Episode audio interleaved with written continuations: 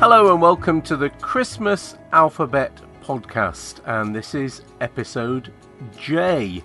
I'm Wayne, I'm your host. This is where we keep Christmas alive every two weeks all year round, with Christmas traditions and music and history and some fun facts. I'm in Manchester in England, but we have our community of listeners all around the world. Thanks for being part of it.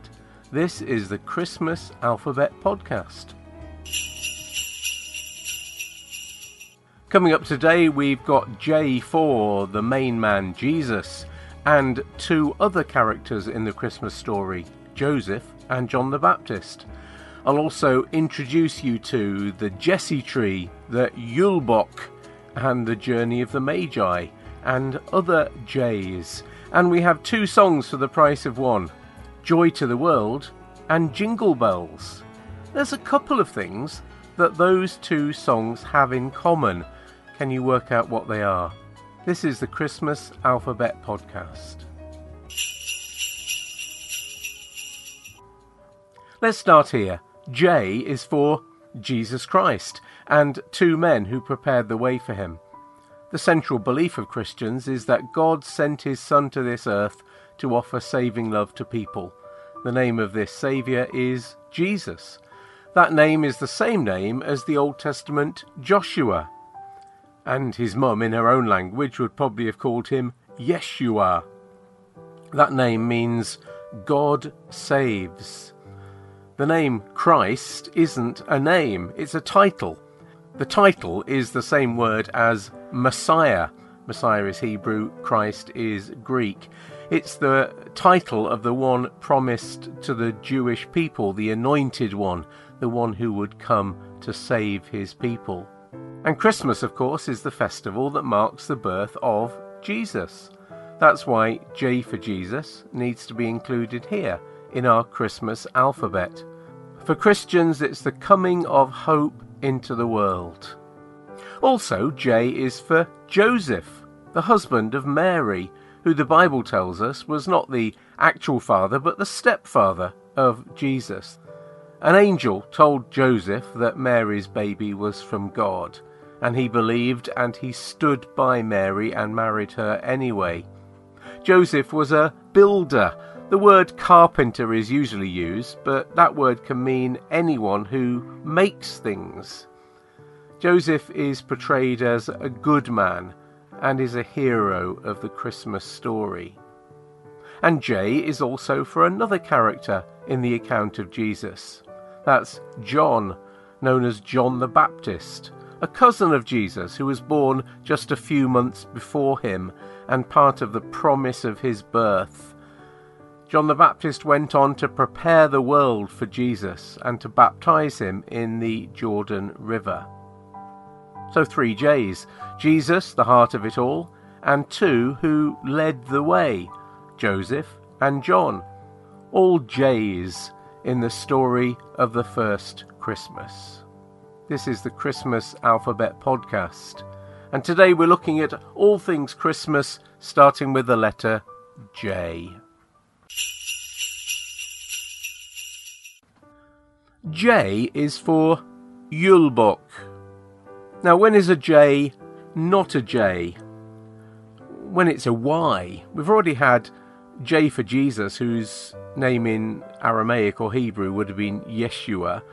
And there's a lot of Christmas traditions that could be included in my alphabet under Y rather than J. And some of them derive from Y for Yule or J for Yule in Scandinavian languages, J U L. And I'm going to leave the word Yule itself until the letter Y, because that's been anglicised to Y U L E. But the Nordic Christmas is still full of traditions that are Yule something, spelt J U L. So I'm having a brief look at them today. Yule, with a J, is just the Swedish and Norwegian word for Christmas, with its own rich history and culture. Fascinating history. I've already mentioned the Yule cap when I was talking about G for gift giving, but I want to do one more J for Yule here. This one is J for Julbock, J U L B O C K. Julbock is the Swedish term for the Yule goat, or the Christmas goat, which has its origins in one of those companions that goes around with Saint Nicholas. Or it could be older than that, going back to pre-Christian times. There are suggestions that this goat was associated with legends of Yule before the Christian era. Anyway, after the Protestant Reformation, the Julbock, the Christmas goat, kind of took over from Saint Nicholas as the one who brought you gifts. The Julbock became the gift giver.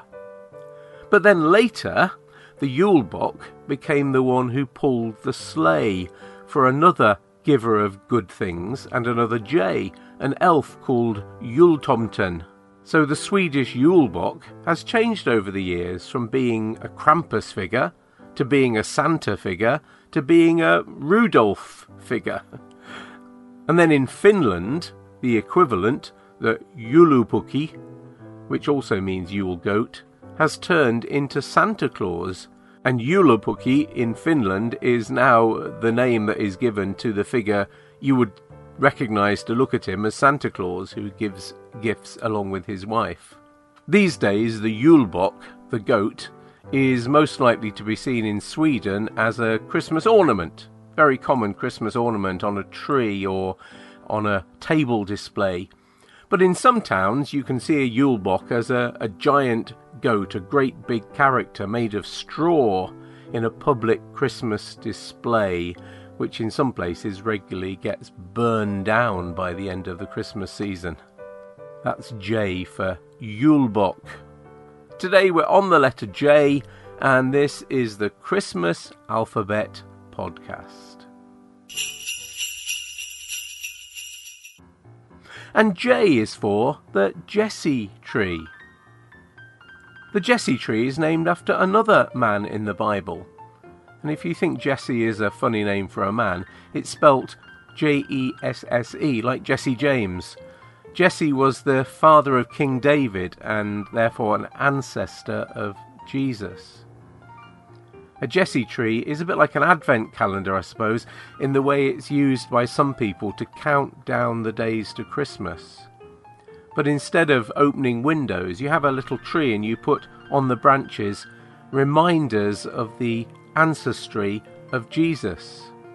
And these objects that you put onto the tree represent the way the world was prepared for the coming of Jesus through the prophets and the Bible, and all those who prepared the way for his coming, and the promises they made, and the promises that we as Christians inherit through the coming of Jesus. So if you see some little trees around in the preparation for Christmas, that's what they are. They're called Jesse trees. The origins of the Jesse tree go back to medieval art, and you might see them in some really old churches in stained glass windows. You'll see a, a picture of a tree with branches coming out, and each of the branches represent those people who came before Jesus and the promises of his coming. That's the Jesse tree. This is the Christmas Alphabet Podcast. J is for Jesse tree. Today we're looking at all things Christmas, starting with the letter J. I'm going to finish with two songs today. But first, a rundown of some things that nearly made a full entry into this podcast but didn't quite get there. Let me mention the film Jingle All the Way. That's a nineteen ninety-six film in which Arnold Schwarzenegger is desperate to buy a Turbo Man action figure he has promised his son for Christmas. It's a bit of fun, that film. And there's another film made two years later, nineteen ninety-eight, called Jack Frost, which has Michael Keaton as another father feeling guilty for letting down his family. But this one takes a dark turn when Keaton's character is killed in a car crash. But he still manages to return to his family for Christmas, with the twist that he comes back as a snowman. Maybe the earliest ever Christmas carol deserves a mention here. That's a song that was written in the three hundreds A D, composed by Saint Hilary of Poitiers. Uh, it's the oldest Christmas carol that we know about. There may have been earlier ones, but they've got lost in history. This one is in Latin. It's called Jesus Refulsit Omnium, which means Jesus, the brilliance of all, the brightness of all. It's about the wise men and the star, and you can find it on YouTube if you're interested. It's not the most jolly of tunes, but have a listen if you like. We could mention J for Japan, and the curious modern custom in Japan of eating fried chicken on Christmas Day, specifically chicken provided by K F C. Ever since nineteen seventy-four, Christmas in Japan has been linked to K F C after a clever marketing campaign persuaded Japanese people that this was the traditional way of marking the festival. Christmasu Niwa Kentucky, or Kentucky for Christmas, forgive my pronunciation of the Japanese, became what you should do at Christmas, and it's remained the way many families celebrate the day. And Colonel Sanders, dressed as Santa Claus, has for many Japanese people now become the symbol of Christmas. And one more quick one, a poem to squeeze in here for J is The Journey of the Magi by T S Eliot. That's the one that starts, "A cold coming we had of it, just the worst time of the year," about the difficult journey the wise men had to Bethlehem. But we're going to finish this J episode of the Christmas Alphabet Podcast, as we do, not just with one song, but with two songs that have a few things in common. For a start, neither of them were written as Christmas songs, but are both now inextricably linked to Christmas. And of course, they both start with the letter J. Let's have a look at those on the Christmas Alphabet Podcast, where J is first of all for Joy to the World. Joy to the world, the world is gone, let us sing again, let every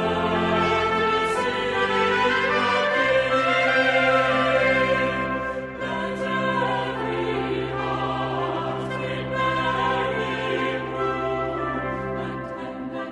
and let nature sing. Joy to the World is part of the Christmas carol repertoire. You'll hear it in carol concerts, and you'll hear the tune played by bands. It's a brass band favourite. It shouts out joy, and it shouts out, "It's Christmas!" But the words don't mention Christmas, not really. It starts, "Joy to the world, the Lord has come, let earth receive her King," which sounds like it might be about Christmas, but the rest of the words are about something else. They're looking forward to the final second coming of Jesus, that time when Christians believe that Jesus will return as King of the world and set this whole sorry mess back to rights. Churches do usually think about the second coming of Jesus in the weeks leading up to Christmas, which is the same time that we sing Christmas carols usually, so it doesn't really matter. But I think the writer of this carol would be surprised to find this song mixed up with the way we do Christmas. The author of the words is Isaac Watts, the greatest English hymn writer of the eighteenth century. He was a British Free Church minister based in London. We have him to thank for When I Survey the Wondrous Cross and other classics. The inspiration for Joy to the World is Psalm ninety-eight in the Bible, which says things like, "Shout for joy to the Lord, he has made his salvation known, he judges the world in righteousness," lots of the words that are in the hymn. The hymn was published in a book he called Psalms Imitated in the Language of the New Testament. I think the popularity of Joy to the World comes from the words of the first line. We need that joy. And it also comes from the tune that we sing it to these days. The tune was written one hundred thirty years after the words by Bostonian Lowell Mason. Some parts of the tune are um, borrowed from Handel's Messiah, including the first four notes, which come straight from Messiah's chorus, "Lift up your heads," same tune. Lowell Mason was a big fan of Handel and promoted his music, so his imitation of Handel should be seen as a compliment, not a reason to call the lawyers. It's a great tune, it's very singable, and has made this Advent song an essential part of our Christmas repertoire. This is the Christmas Alphabet Podcast. J is for Joy to the World, and J is for Jingle Bells.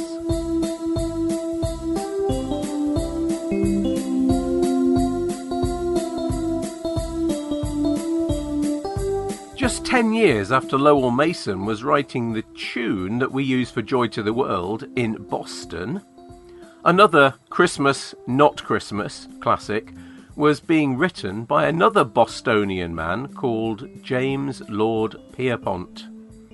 In fact, while Lowell Mason was born in Medfield, Massachusetts, the town that claims to be the birthplace of Jingle Bells is Medford, Massachusetts. It's not the same place, but it's a town with a similar name on the other side of Boston. And just to make this more complicated, Medford, Massachusetts, and Savannah, Georgia, which is a thousand miles south of Medford, both claim Jingle Bells as their song. Jingle Bells, like Joy to the World, was not written as a Christmas song. Pierpont was a songwriter by trade and a musical arranger, and his song that he called One Horse Open Sleigh was first heard at a church Thanksgiving concert in Savannah, Georgia, in eighteen fifty-seven, though the people of Medford claim he wrote it there seven years earlier. The song is by Pierpont, but it's not very original. It's in the style of many sleigh songs of its time. It's clearly the product of a professional songwriter working his craft. It's a song about going on a sleigh ride at holiday time, in this case, Thanksgiving holiday time. A man taking the rare opportunity to be alone with a young woman. But something about that song had a particular appeal. I think it must be that chorus, with its rhythmical hook and repeated words. And when the song was reissued, it was reissued not under its original title, but it was simply called Jingle Bells, because that's how people remembered it. It became familiar just as recorded music became possible, and that's another reason for its popularity. It was released on wax cylinders, on acetate, and on vinyl, and ever since has kept an enduring appeal. In fact, in nineteen sixty-five, Jingle Bells became the first song to be broadcast from space, when the Gemini six astronauts smuggled a harmonica and sleigh bells onto their spaceship and played the song while orbiting the Earth. From a song that was a celebration of letting your hair down at Thanksgiving, Jingle Bells soon attached itself to Christmas, without even mentioning Christmas in its words. But it has snow, it has bells, it has people having fun. What more could you ask for as a Christmas song? So, we have two songs, each starting with J, each firm favourites at Christmas, both with Boston connections, and neither originally written for the Christmas season. I give you Joy to the World and Jingle Bells.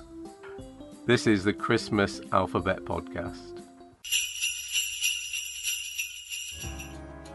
I'm your host on the Christmas Alphabet Podcast. My name's Wayne, and it's time to wrap up this letter J episode of our little podcast. All the music on this podcast is in the public domain or used for review purposes. Please do spread the word amongst any of your friends who love Christmas. Tell them to subscribe to the Christmas Alphabet Podcast, please. You can follow us on social media. Uh, we're on Christmas Alphabet Podcast on Facebook. We have a page there. We're at at Christmas Alpha on Twitter, uh, Christmas Alphabet on Instagram. You can please leave us a review on Apple Podcasts or on your podcast app. That really helps. Or just give us a comment on Facebook. Love you to do that. You might want to call into our website. That's christmas alphabet dot com. And you can also send me a note through our website or simply by emailing Wayne at Christmas Alphabet dot com. I'll be back in two weeks with an episode starting with the letter K, and I'll tell you how I got caught up in a Krampus run in Austria, and we'll look at kings and Kris Kringle, and I'll see if we can find a Christmas song starting with K. If you want to suggest a good one, please let me know. Please subscribe, please spread the word. Thank you for being with us, and may the joy of Christmas be with you all year round.